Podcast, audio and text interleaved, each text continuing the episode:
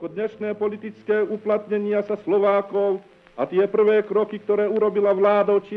októbra, možno ďakovať práci a boju Hlinkovej slovenskej ľudovej strany a najmä duchu osláveného Andreja Hlinku, tak kladenie fundamentov slovenského štátu berie na seba jedine na to povolaná Hlinková slovenská ľudová strana, ktorej sa zjednotil celý národ slovenský. To boli slová Jozefa Tisa z novembra 1938 ako už tedy popredného predstaviteľa Hlinkovej slovenskej ľudovej strany a predsedu slovenskej autonómnej vlády. Vyhláseniu autonómie však predchádzali niekoľkoročné snaženia ľudovej strany i politické pnutie v rámci spoločného československého štátu. Aké postavenie mala HSĽS na politickej scéne demokratickej ČSR? Aký bol jej boj za autonómiu a čo autonómia znamenala pre ďalší vývoj v Československu? Nielen na tieto otázky dnes bude odpovedať docent Robert Arpáš z katedry histórie Filozofickej fakulty UKF v Nitre a zároveň pracovník Historického ústavu Slovenskej akadémie vied. Moje meno je Viktória a budem vás týmto rozhovorom sprevádzať.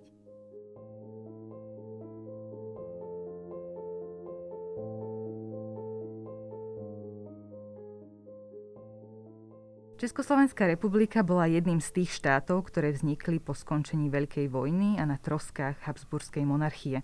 Bola prezentovaná ako štát československého národa, no nepraníci ju označovali ako zmenšeninu Rakúsko-Uhorska práve kvôli jej pestrému národnostnému zloženiu. Slovenskí politici spočiatku hodnotili vytvorenie Československa pozitívne a ako prospešné pre národnú emancipáciu. Avšak veľmi rýchlo vyplávali na povrch spory, či už v podobe rozdielnych pohľadov na náboženskú otázku, ale aj spory o tom, či Slováci sú alebo nie sú národom. Do popredia sa dostávala tzv. Slovenská otázka, ktorá zastávala popredné miesto v politickom programe Slovenskej ľudovej strany. Už v 20. rokoch sa stala živou témou autonómia Slovenska. Pán docent, vy sa zmienenej slovenskej otázke a autonomistickému hnutiu venujete systematicky už niekoľko rokov. V akej politickej kondícii teda zastihlo vyhlásenie Československa práve Slovenskú ľudovú stranu? Slovenská ľudová strana, podobne ako Slovenská národná strana, počas vojny nevyvíjala činnosť a k obnoveniu Slovenskej ľudovej strany došlo vlastne až koncom roku 1918, čím bola narušená pôvodne zamýšľaná politická jednota Slovenska. Slovenská ľudová strana týmto obnovením reagovala aj na politiku alebo politické zameranie, ktoré prichádzalo, rôzne politické impulzy, ktoré prichádzali z českých krajín a ktoré nie úplne konvenovali, respektíve vyvolávali obavy o zabezpečenie náboženskej slobody na Slovensku. A práve ten impuls, tá otázka náboženstva, postavenia náboženstva, zabezpečenia dôstojného postavenia, zodpovedajúceho postavenia cirkvi na Slovensku, bol taký prvotný impuls, prvotný dôvod, prečo tá ľudová strana začala byť kritická voči československej vláde. Uh-huh. A keby sa máme zamýšľať nad tým, kde má korene autonomizmus Slovenskej ľudovej strany, tak by sme išli ešte niekde pred rok 1918, alebo by sme práve sa bavili o tom roku 1918? Slovenský autonomizmus má hlboké korene.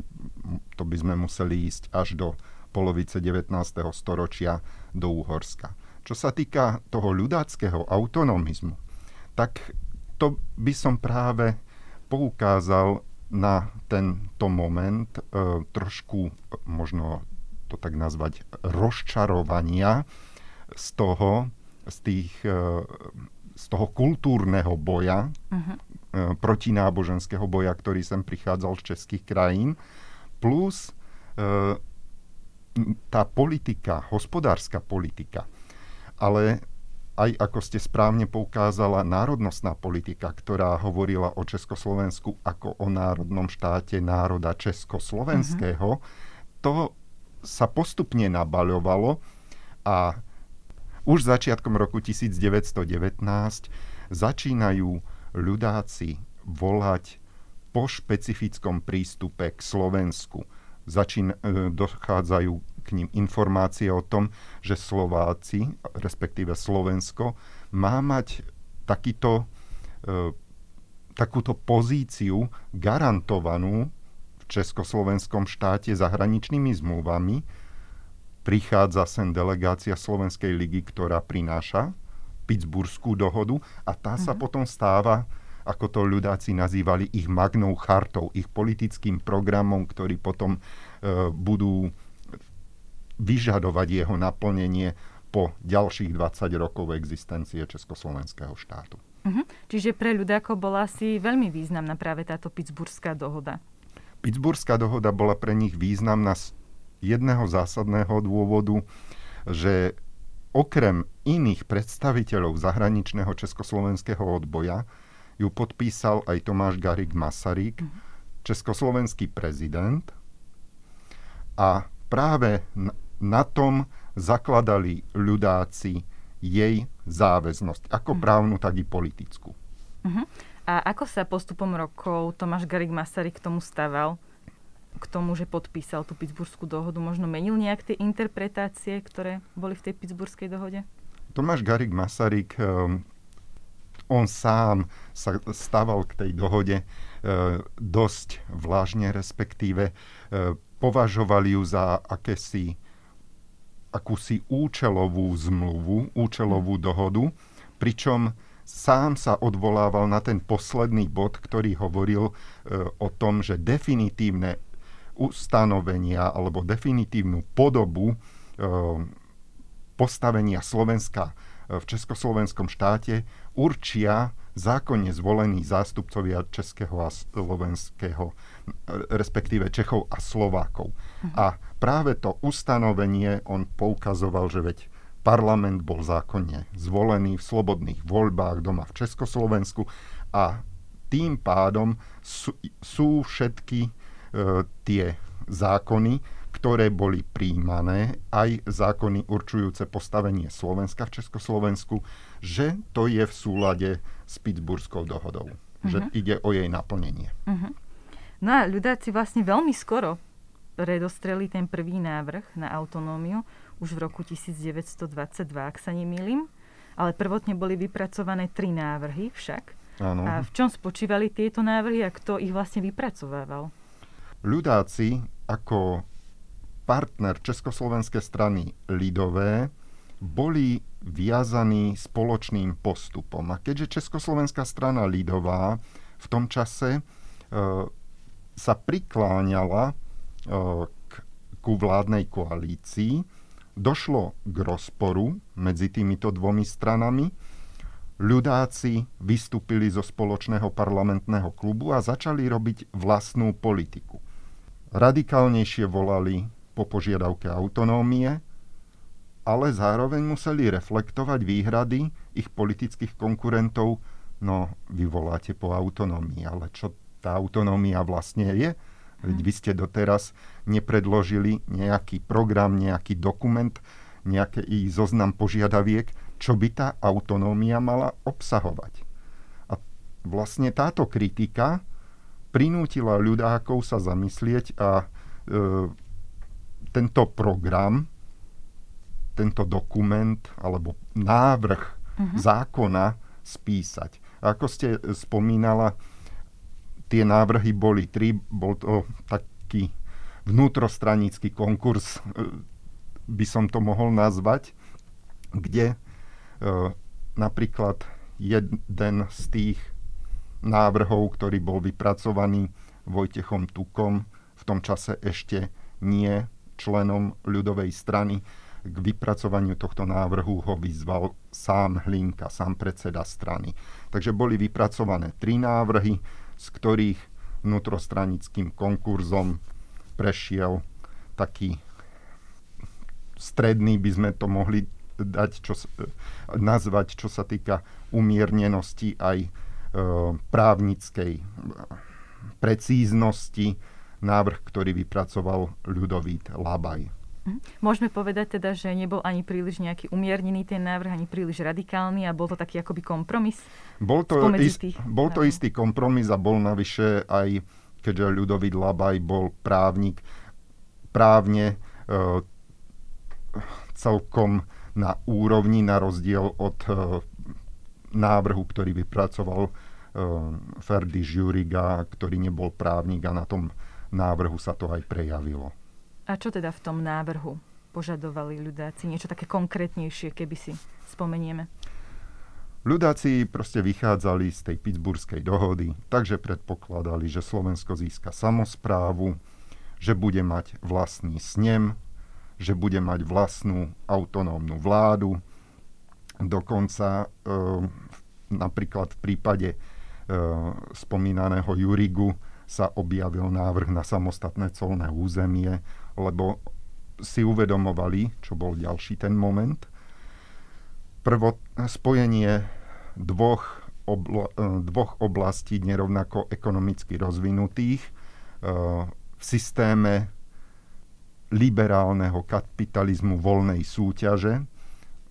Čiže ten slovenský trh, slovenský priemysel nebol nejako chránený pred českou konkurenciou, ktorá bola rádovo, musíme povedať, o niekoľko stupňov vyššia, rozvinutejšia, čiže ten slovenský priemysel logicky prehrával. Preto sa napríklad objavovali priebežne aj takéto návrhy. A čo sa stalo s týmto návrhom? Prešiel? Asi neprešiel, že? Neprešiel, keďže v tom čase Slováci neboli uznaní za národ, boli súčasťou proste československého národa. Neexistovalo to, čo sme poznali po roku 1968, kde bol zákaz majorizácie, čiže zástupcovia Slovenska v parlamente neboli schopní prehlasovať českú väčšinu. My sa môžeme, keď by sme chceli ilustrovať tie pomery v parlamente, revolučné národné zhromaždenie, ktoré vzniklo v polovici novembra 1918, malo 256 členov, z čoho len 40 reprezentovalo Slovensko. A keď v marci 1919 bol počet navýšený, že bolo 270 členov, tak Slovensko reprezentovalo len 54. Čiže vlastne to je presne 4 krát viac, 216 reprezentovalo Čechov. Čiže 1:4 nemáte šancu. Mohli by sme prejsť troška ďalej, lebo Slovenská ľudová strana, alebo teda Hlinková slovenská ľudová strana, ako bola nazývaná od roku 1925, nebola po celé medzivojnové obdobie tou opozičnou stranou, ale stala sa súčasťou tzv. Panskej koalície. Tak ako došlo k tomu, že sa práve Hlinková slovenská ľudová strana dostala do koalície? Ľudová strana vstúpila do vlády začiatkom roku 1927. Čiže vlastne Československo existovalo len niečo vyše 8 rokov, alebo už z toho politického hľadiska, už vyše 8 rokov ľudová strana sa usilovala celé toto obdobie, intenzívnejšie teda od začiatku roku 1919, o získanie, dosiahnutie autonómie pre Slovensko. Ale napriek tomu, že postupne sa vypracovala na najsilnejšiu slovenskú politickú stranu, v tých parlamentných voľbách v roku 1925 získala okolo tretiny hlasov a plus mínus hlasov na Slovensku a plus mínus okolo tých 30% do ní oscilovali celé to medzivojnové obdobie po odznení revolučnej vlny, samozrejme. Potom, čo došlo k rozpadu sociálnej demokracie a odčleneniu komunistov. Takže napriek tomu, že tá strana bola dlhodobo najsilnejšou slovenskou politickou stranou, pokiaľ zostávala v opozícii, nemala šancu presadiť svoj program. Preto v tom čase zvíťazilo umiernené krídlo, provládne krídlo v ľudovej strane, ktoré nasmerovalo alebo využilo záujem československých strán o vytvorenie odlišnej koalície, nie koalície všenárodnej, ale koalície pravicovej, založenej na občianskom princípe. V tom čase sa dostávajú poprvýkrát do vlády aj zástupcovia československých Nemcov, čiže je ten princíp československý prekročený, opustený, a popri nemeckých stranách sa dostáva do vlády aj čisto slovenská strana. Ako sa im darilo z tej pozície vládnej strany? Účasť vo vláde bola pre ľudovú stranu sklamaním.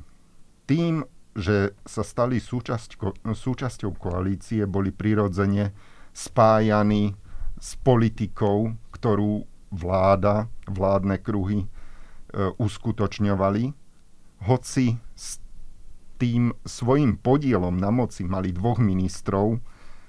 Oni získali v celoštátnom meritku, napriek tomu, že na Slovensku to bolo približne tretina hlasov, v celoštátnom meritku oni ani v najúspešnejších voľbách nezískali 7%. Čiže to bola strana, ktorá nemohla určovať politickú líniu vlády. Aj tie ministerstva, ktoré dostali ministerstvo zdravotníctva, ministerstvo unifikácií zákonov, čiže neboli to nejaké ministerstva, ktoré boli zásadné. Uh-huh. Takže tie zisky ľudovej strany boli marginálne. Prejavilo sa to treba s rekonštrukciami kúpeľov na Slovensku a podobne, ale z toho ich veľkého politického programu, nejakej posilnenia slovenskej samosprávy, k tomu nedošlo. A to sa aj prejavilo na sklamaní voličov, kedy ľudová strana zaznamenala rapidný úbytok prívržencov. A neuvažovala HSĽS o tom, že by predložila návrh na autonómiu práve vtedy, keď je v tej vláde, že by to bolo pre ňu úspešnejšie? Ako vládna strana viazaná vládnou zodpovednosťou si zrejme uvedomovala, že ani vtedy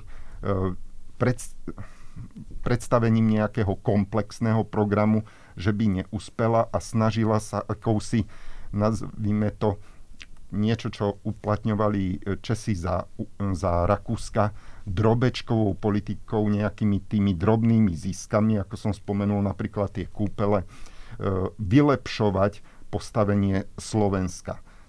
To bolo úspešné, respektíve to bolo presaditeľné vo vláde, ale nejaký komplexný program slovenskej autonómie ani ako vládna strana nemali šancu presadiť. Ono by to asi vlastne nebolo vhodné presadzovať niečo také, keď sú vlastne v rámci tej vládnej koalície, lebo by to bolo niečo, čo by ten štát vlastne mohlo deštruovať. A hlavne tie ostatné československé strany, ovládané predovšetkým českými krídlami, vedením, sa na to dívali skutočne z toho zorného uhla Československa ako štátu národa československého. Keby sa teraz pozrieme troška na zástancov čechoslovakizmu, ktorí teda asi boli na tom úplne na tej opačnej strane oproti tým ľudákom, tak koho by sme mohli spomenúť ako takého najvýraznejšieho, najvýznamnejšieho zástancu čechoslovakizmu v prípade slovenských politikov? Takže keby sme to zobrali od vzniku Československa, tak v prvom rade musíme spomenúť Vavra Šrobára ako prvého ministra s plnou mocou pre správu Slovenska, ktorý skutočne to Slovensko dotiahol, pripútal k československému štátu, ľudákov sa snažil a pomerne úspešne pacifikovať.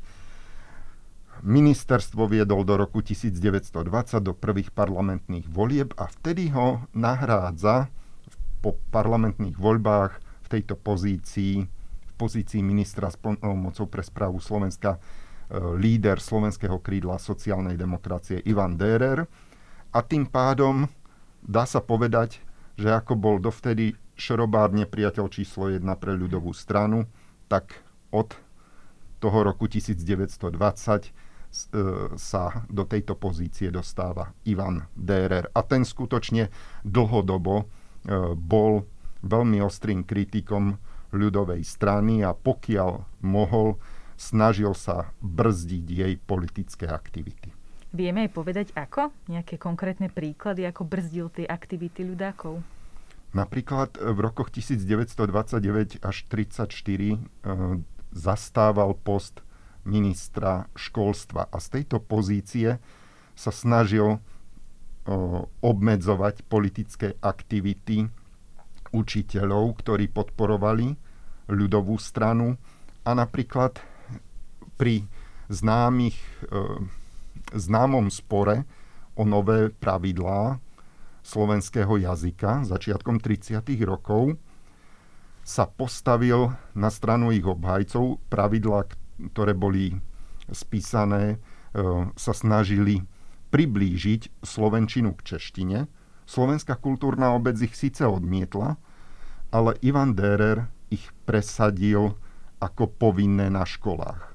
No a potom v závere 30. rokov, v roku 1938, v prvej polovici roka dokonca spísal 3 memoranda, v ktorých navrhoval riešenie problému, slovenského problému a navrhoval tvrdé postihy ako politikov ľudovej strany, tak aj ich prívržencov v štátnej službe a dokonca v tom krajnom prípade aj rozpustenie celej strany. Čiže môžeme povedať, že Dérer vnímal ľudákov ako hrozbu pre československú štátnosť? Áno, Dérer bol skutočne zásadný prívrženec idei čechoslovakizmu, idei československého národa z toho politického hľadiska. On síce súkromne už v polovici 30. rokoch pripúšťal, že áno, tí Slováci sú samostatný národ. Ale my to nemôžeme priznať. Pretože keď priznáme, že Československo je tvorené, alebo je štátom Čechov a Slovákov, tak vlastne Čechov je asi polovica, Slováci sú až tretí po Nemcoch. Takže my rozbijeme koncepciu toho štátu, vydáme ho vlastne na pospas. V 1933. nastupuje Hitler. Vydáme ho na pospas Hitlerovej susedom a vlastne Hitlerovej ideológii. Ako my môžeme odmietnúť potom požiadavku 3 miliónov Nemcov na autonómiu, keď ju dáme 2 miliónom Slovákov? Rozumiem. Ale aby sme nevynechali ten druhý návrh na autonómiu, keďže sa už točíme okolo tých 30. rokov, tak práve v roku 1930 ľudáci prišli s druhým návrhom na autonómiu. Líšil sa od toho prvého návrhu? Najskôr by sme si museli povedať, vy ste sa pýtala, že prečo nepredložili v čase vlády. Uh-huh. Asi vezmite, že začiatkom roku 1927 vstupujú do vlády a už v roku 1930 je ďalší návrh. Musíme si povedať, že v tom čase už neboli súčasťou vládnej koalície, ktorú opustili na jeseň roku 1929. No a keďže nemali žiadne politické zisky, voliči odchádzali od strany, potrebovali ich mobilizovať, potrebovali ich pripútať si späť nejakým novým programom. A to bol dôvod, prečo do parlamentu je predložený tento druhý návrh zákona, ale zároveň sa snažia byť aj ústretoví voči svojim bývalým partnerom, respektíve snažia sa zvýšiť šance na presadenie tohto návrhu, preto tento je úplne najumiernenejší. Ten vychádza z autonómneho štatútu, ktorý bol garantovaný ústavou Podkarpatskej Rusy. A čo si ešte pod tým môžeme tak bližšie predstaviť, alebo ako tomu máme rozumieť? dá sa povedať, že niečo ako bola v českých krajinách zemská autonómia, respektíve na Slovensku fungovala slovenská krajina, že by iba kompetencie toho krajinského snemu boli zvýšené v niektorých presne vymenovaných oblastiach. Čiže už sa v tom čase, respektíve tento program sa nedovolával tých požiadaviek, ktoré boli obsiahnuté alebo ktoré mali byť Slovensku garantované Pittsburghskou zmluvou. A ako teda skončil tento druhý návrh? Asi to tušíme, ale môžete povedať? Tak ako prvý, samozrejme, že neprešiel cez väčšinu prívržencov tej idei československého národa v parlamente. Keď sa bavíme o autonomistickom hnutí, tak myslím, že je na mieste spomenúť aj Slovenskú národnú stranu, keďže tam dochádzalo k určitému práve spojeniu s Hlinkovou slovenskou ľudovou stranou. Tak bol odlišný autonomizmus Slovenskej národnej strany a Hlinkovej slovenskej ľudovej strany? Slovenská národná strana taktiež sa dovolávala Pittsburghskej dohody a jej právnej záväznosti, len Slovenská národná strana, respektíve jej autonomizmus, po väčšinu času nebol natoľko radikálny, čo však môžeme pripisovať aj tej skutočnosti, že Slovenská národná strana, kým za Uhorska to bola centrálna politická organizácia Slovákov, tak v Československu sa ocitla v pozícii vyslovene marginálnej strany, obmedzenej na časť evanielického voličstva a navyše väčšinu toho evanielického voličstva jej aj tak zobrali agrárnici. Čiže skutočne to bola strana, ktorá veľmi ťažko sa vôbec presadila do parlamentu. Častokrát musela sa spájať do koalícií, aby vôbec mala zastúpenie v parlamente. Čiže tá jej malá sila, malá politická sila sa podľa môjho názoru prejavovala aj v tej jej umiernenosti. A to spojenie medzi Slovenskou národnou stranou a Hlinkovou slovenskou ľudovou stranou prichádza až teda niekedy začiatkom tých 30. rokov, že prečo oni viac nespolupracovali alebo nevydali sa jednotne na tú cestu za tou autonómiou? Bolo to kvôli tým konfesionálnym rozdielom alebo... Áno, tie konfesionálne rozdiely na Slovensku hrali veľmi dôležitú úlohu a vlastne dá sa povedať, že až keď ľudáci vystrielali všetky iné náboje, až potom sa obrátili a boli ochotní teda prehltnúť tie náboženské rozpory a obrátiť sa k spolupráci s národniarmi. Vezmite si, že predtým sa pokúšali práve na báze náboženstva o vytvorenie akéhosi bloku praobyvateľov Slovenska, čiže spolupracovať s maďarskými kresťanskými stranami. To im však nevyšlo a keď si potom vyskúšali práve už pri spomínanom spore o nové pravidlá slovenského pravopisu spoluprácu s národniarmi, s evanielickým táborom, autonomistickým táborom a zdalo sa im, že mohlo by to ísť, takže smerovali tú spoluprácu k vytvoreniu koalície do nasledujúcich parlamentných volieb. Myslíte voľby v roku 1935?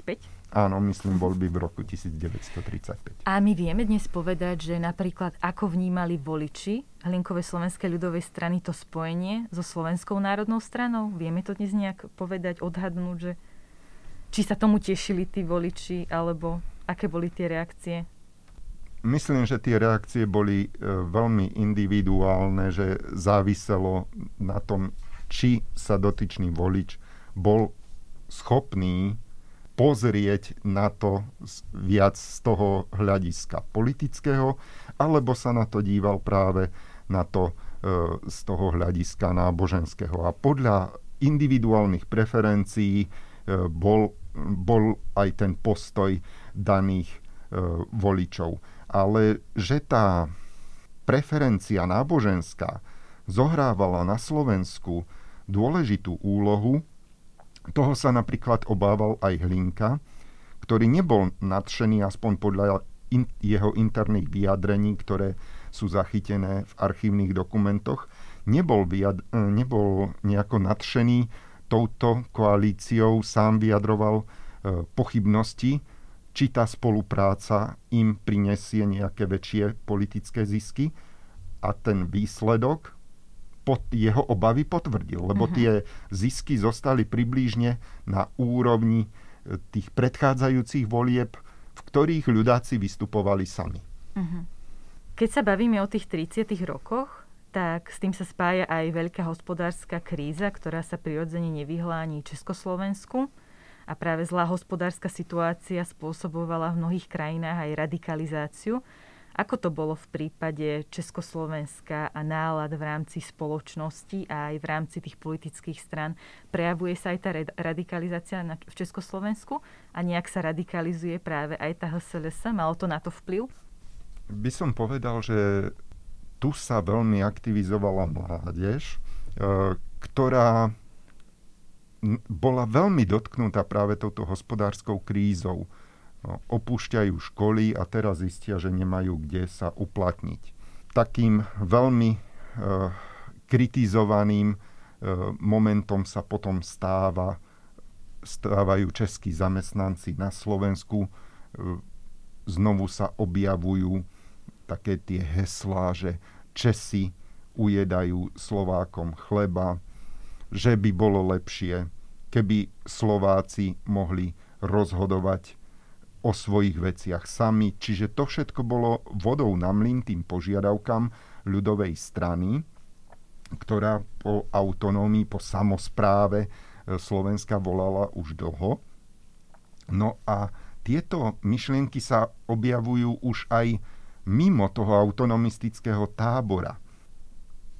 Vytvára sa prúd regionalizmu, ktorý je blízky agrárnej strane, a práve z tohto tábora regionalistov vzíde myšlienka, že by vlastne tá slovenská mládež, tá budúcnosť Slovenska mala diskutovať o tom, ako by to Slovensko malo vyzerať, že by mala diskutovať celé politické spektrum slovenskej mládeže, malo by diskutovať o najpalčivejších otázkach, ktoré Slovensko trápia. A to bol dôvod usporiadania zjazdu mladej slovenskej generácie, ku ktorému došlo v lete 1932 v Trenčianskych Tepliciach.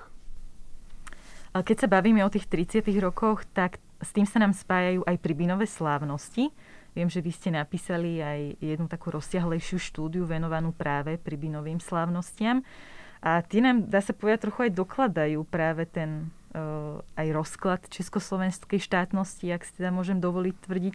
A tam sa prejavujú práve aj tie ľudácké snahy, ale aj podpora práve teda tých priaznívcov Hlinkovej slovenskej ľudovej strany. Povedzme si niečo viac teda o týchto Pribinových slávnostiach. My hodnotíme Pribinové slávnosti na základe jednej, síce najvýznamnejšej, najväčšej udalosti, ktorá tie slávnosti ukončovala. Ale my sa musíme pozrieť na celé obdobie, pretože tie Pribinové slávnosti, to pripomínanie si 1000. výročia založenia prvého kresťanského chrámu na československom území, prebiehali od apríla 1933 až do leta, do augusta toho istého roku.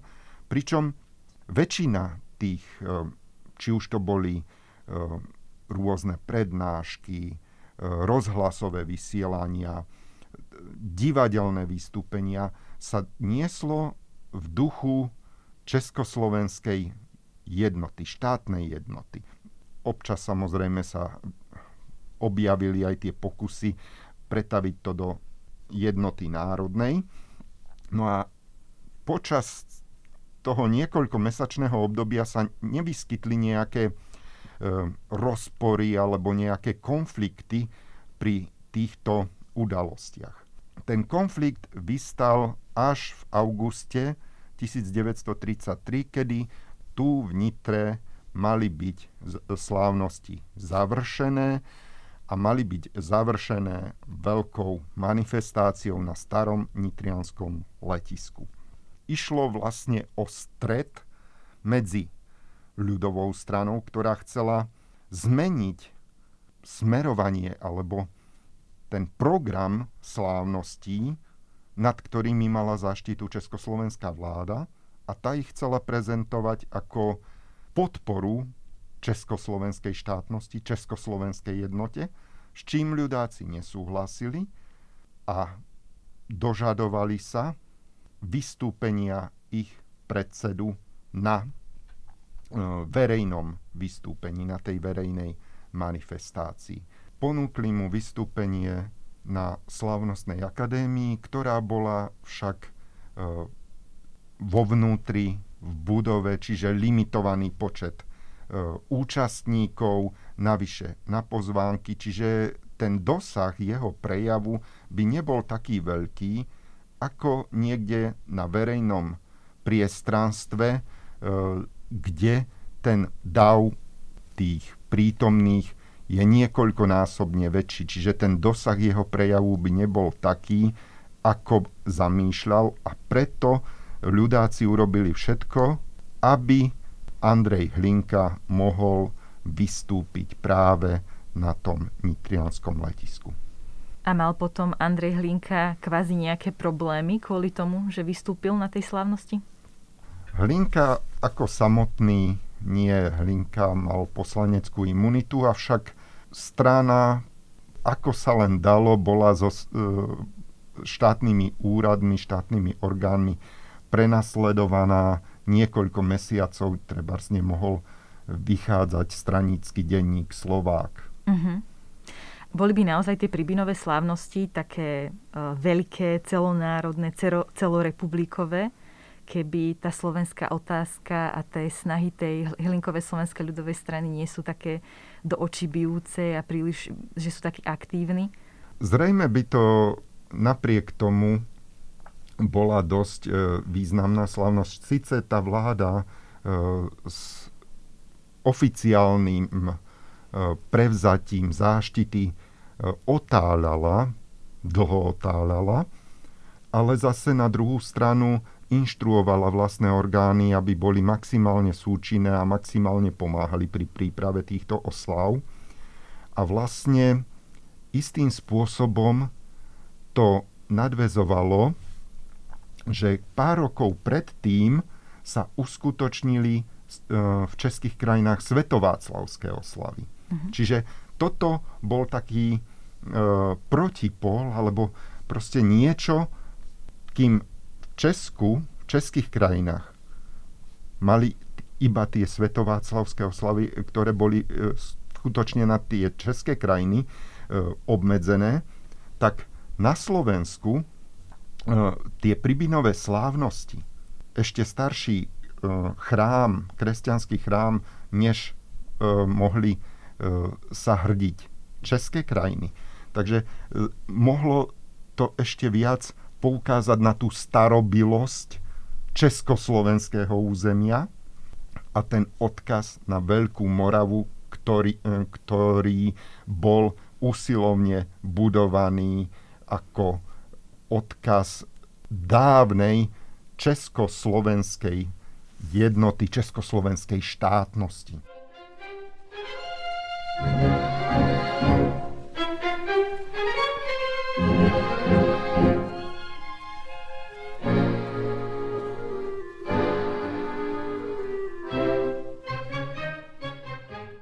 Aby strana, ako je jedinou reprezentantkou slovenského národa, zachránila v sebe celý národ slovenský a všetky jeho zložky. Jeden národ, jedna strana, jeden vodca pre jednotný postup všetkých síl v službe jedného národa.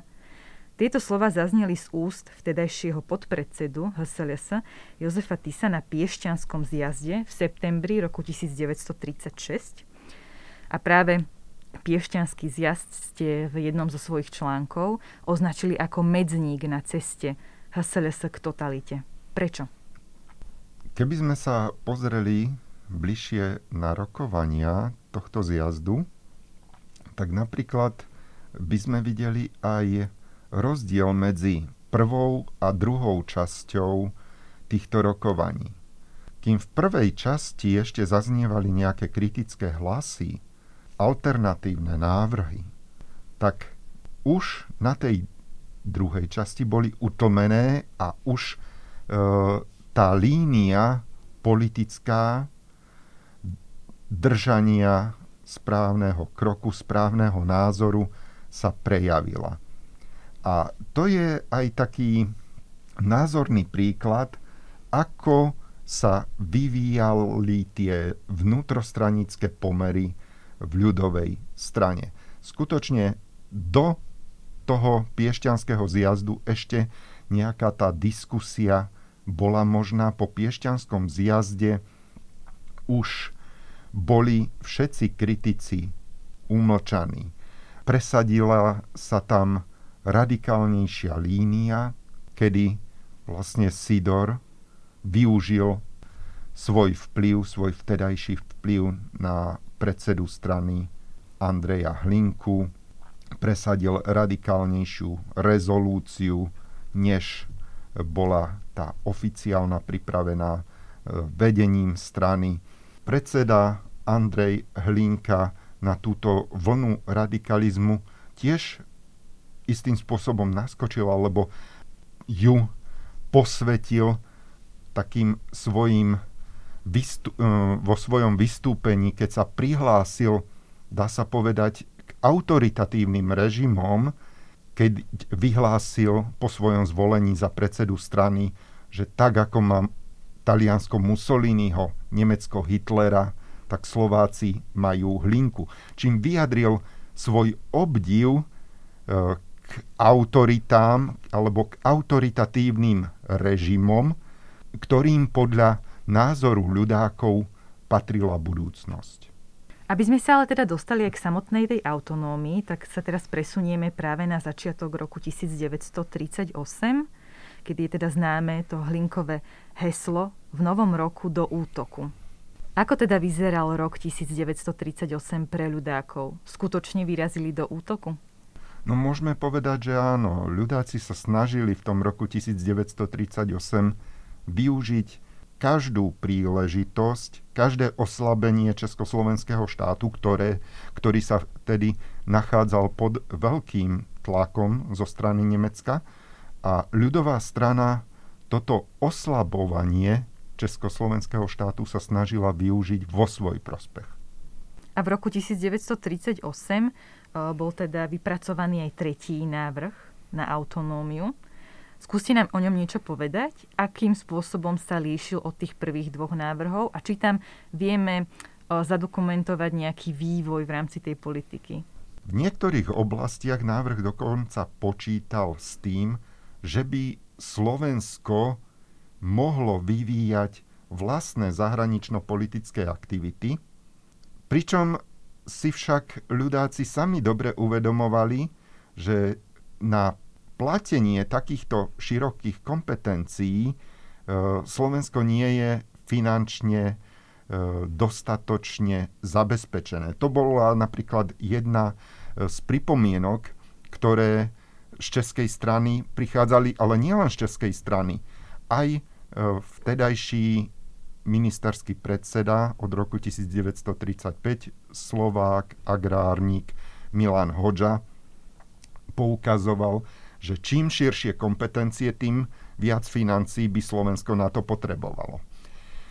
A preto tento návrh obsahoval aj taký sporný bod, kde Slovensko malo získať odškodnenie za to, že bolo obchádzané pri treba štátnych objednávkach a podobne, a tú škodu oni paušálne vyjadrili, že to bolo 1 miliarda korún za každý rok. Čiže vlastne ústredné orgány, ústredná vláda by mala Slovensku uhradiť 20 miliard korún, ale nie v hotovosti, ale z týchto 20 miliard korún by sa mali hradiť tie slovenské príspevky na celoštátne aktivity. No a tento projekt bol predstavený verejnosti na predvolebnej manifestácii v Bratislave pred obecnými voľbami, odloženými obecnými voľbami, ktoré sa mali uskutočniť už na jeseň 1937 a ľudáci boli veľmi sklamaní, že boli odložené. Ale na druhú stranu to odloženie im nakoniec aj prospelo, lebo spadli akurát do termínu, kedy na Slovensko prišla delegácia Slovenskej ligy z Ameriky a priniesla teda kaligrafický prepis Pittsburghskej dohody a vlastne ľudáci ich zaradili do svojich predvolebných mítingov. Vlastne to bolo 20 rokov od podpísania Pittsburghskej dohody. Práve to bol ten dôvod v novom roku do útoku, že vlastne 20. výročie ako vzniku Československého štátu, tak i podpísania Pittsburghskej dohody. No a Hlinka zrejme vedel o svojom vážnom zdravotnom stave, tak sa snažil urobiť všetko preto, aby sa ešte tej autonómie dožil, čo sa mu však o pár mesiacov nepodarilo dosiahnuť. V roku 1938 v októbri, už sa teda presúvame práve k tomu hraničnému dátumu, sa konali, dá sa povedať, také prelomové rokovania v Žiline. Kto sa ich zúčastnil a čo bolo ich výsledkom, aby sme to teda ukončili práve vyhlásením tej autonómie? Vlastne to je pár dní po Mnichovskej konferencii, ktorá rozhodla o odstúpení pohraničných území Československa v prospech Nemecka, čiže je oslabená republika. Ľudáci to považujú za vhodný moment pre dosiahnutie svojho dlhoročného politického cieľa. Preto do Žiliny zvolávajú zasadnutie výkonného výboru strany, taktiež poslancov a senátorov z parlamentu, z krajinského zastupiteľstva, čiže politické špičky ľudovej strany sa stretávajú a majú riešiť budúce postavenie Slovenska.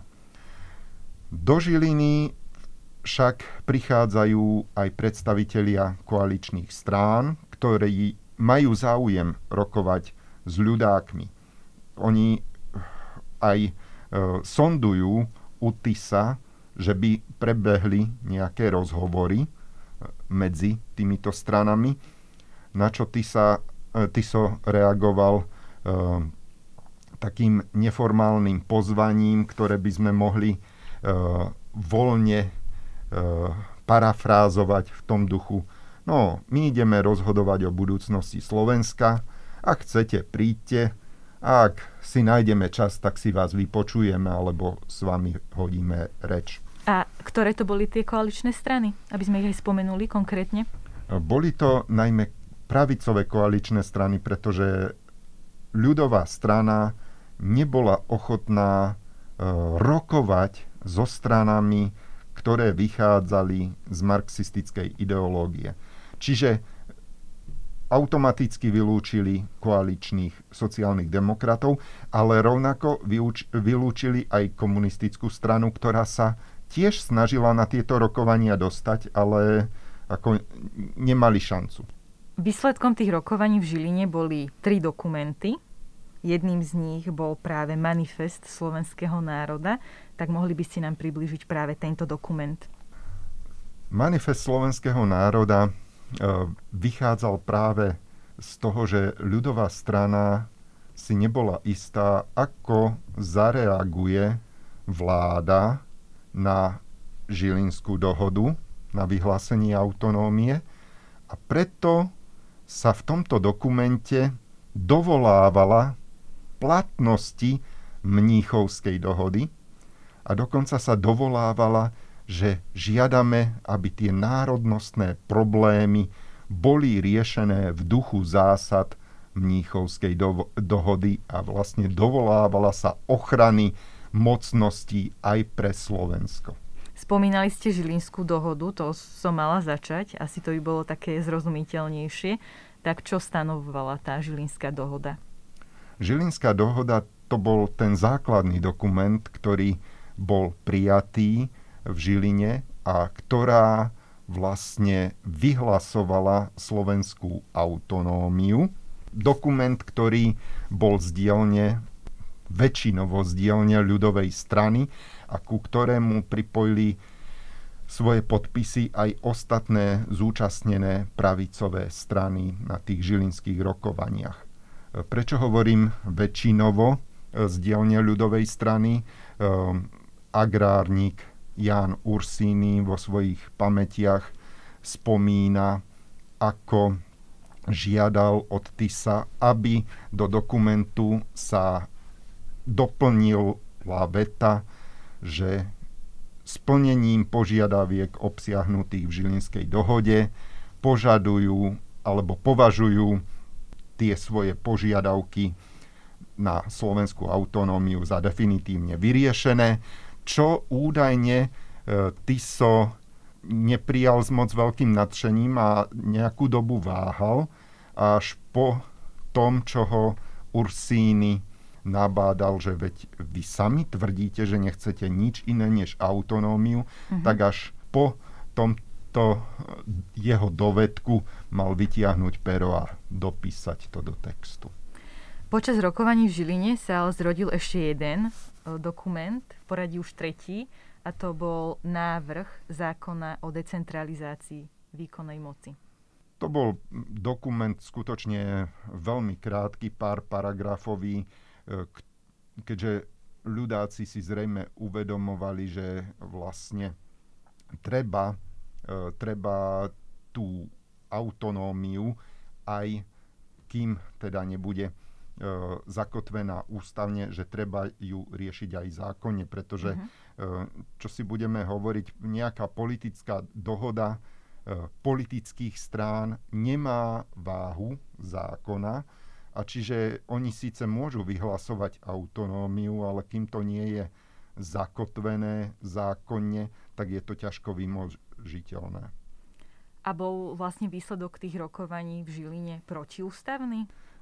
Ja by som to nazval protiústavný, lebo ústava hovorila o Československu ako o štáte národa československého, hovorila o nedeliteľnosti, o unitárnom usporiadaní a toto všetko požiadavka na autonómiu Slovenska, čiže slovenskú samosprávu, uznanie Slovákov za národ, to všetko šlo proti tomu, čo bolo obsiahnuté v Československej ústave.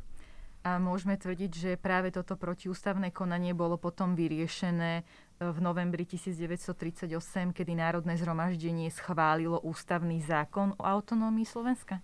Sama ľudová strana si uvedomovala potrebu čo najrýchlejšieho uzákonenia autonómneho štatútu, preto naň aj silne tlačila. Oni mali predstavu, že ešte v priebehu októbra k tomu dôjde. Avšak nakoniec sa to natiahlo, ako ste už spomínala, až do 22.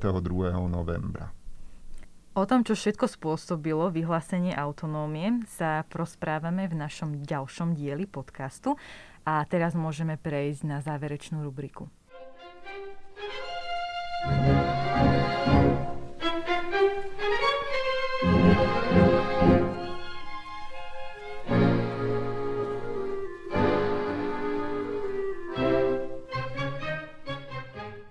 V záverečnej rubrike dnešného podcastu som si pre vás pripravila ešte dve otázky. Prvou je, že ktorá taká téma alebo problematika v rámci medzivojnových dejín práve Slovenskej ľudovej strany, respektíve Hlinkovej slovenskej ľudovej strany, ostáva neznámou? Keďže ide o politickú stranu, tak v prvom rade sa bádatelia sústreďujú na jej politické programy, politické aktivity. Podľa môjho názoru zostáva v úzadí a tam vidím isté biele miesto hospodárske aktivity strany. Pretože tá strana predsa len bola aj určitý podnik. Tlačiarne vlastnila. Aktivizovali sa jej funkcionári v školských internátoch.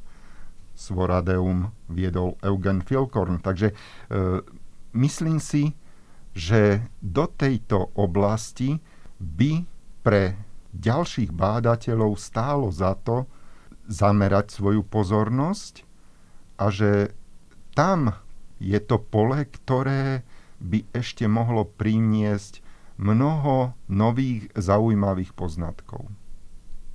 A druhá otázka je nejaké odporúčanie na knihu. Čiže to ani nie je otázka, ale čo by ste odporúčili poslucháčom prečítať si? Dnes sme tu viackrát riešili termín čechoslovakizmu. No a práve touto problematikou sa zaoberá publikácia, ktorá je výsledkom bádania kolektívu českých a slovenských historikov, ktorí na základe najnovších výskumov publikovali kolektívne dielo, ktoré vyšlo bohužiaľ v takom nešťastnom termíne koncom roku 2019, čiže to promo tie vystúpenia, prezentácie, ktoré boli plánované po českých krajinách i po Slovensku na rok 2020, sa bohužiaľ nemohli uskutočniť, možno aj preto tá kniha alebo o tej knihe naši poslucháči nebudú až natoľko informovaní, ale myslím si, že by stálo za to túto knihu si prečítať pre tých, kto chcú byť viac informovaní o problematike. A myslím si, že o úrovni publikácie svedčí aj skutočnosť, že do konca tohto roku by mala výjsť aj v anglickej verzii v renomovanom akademickom vydavateľstve. Skvelé, takže odporúčame túto knihu. To bol docent Robert Arpáš z katedry histórie Filozofickej fakulty Univerzity Konštantína Filozofa v Nitre, teda zároveň pracovník Historického ústavu Slovenskej akadémie vied. Ďakujem veľmi pekne za rozhovor. Ďakujem aj ja.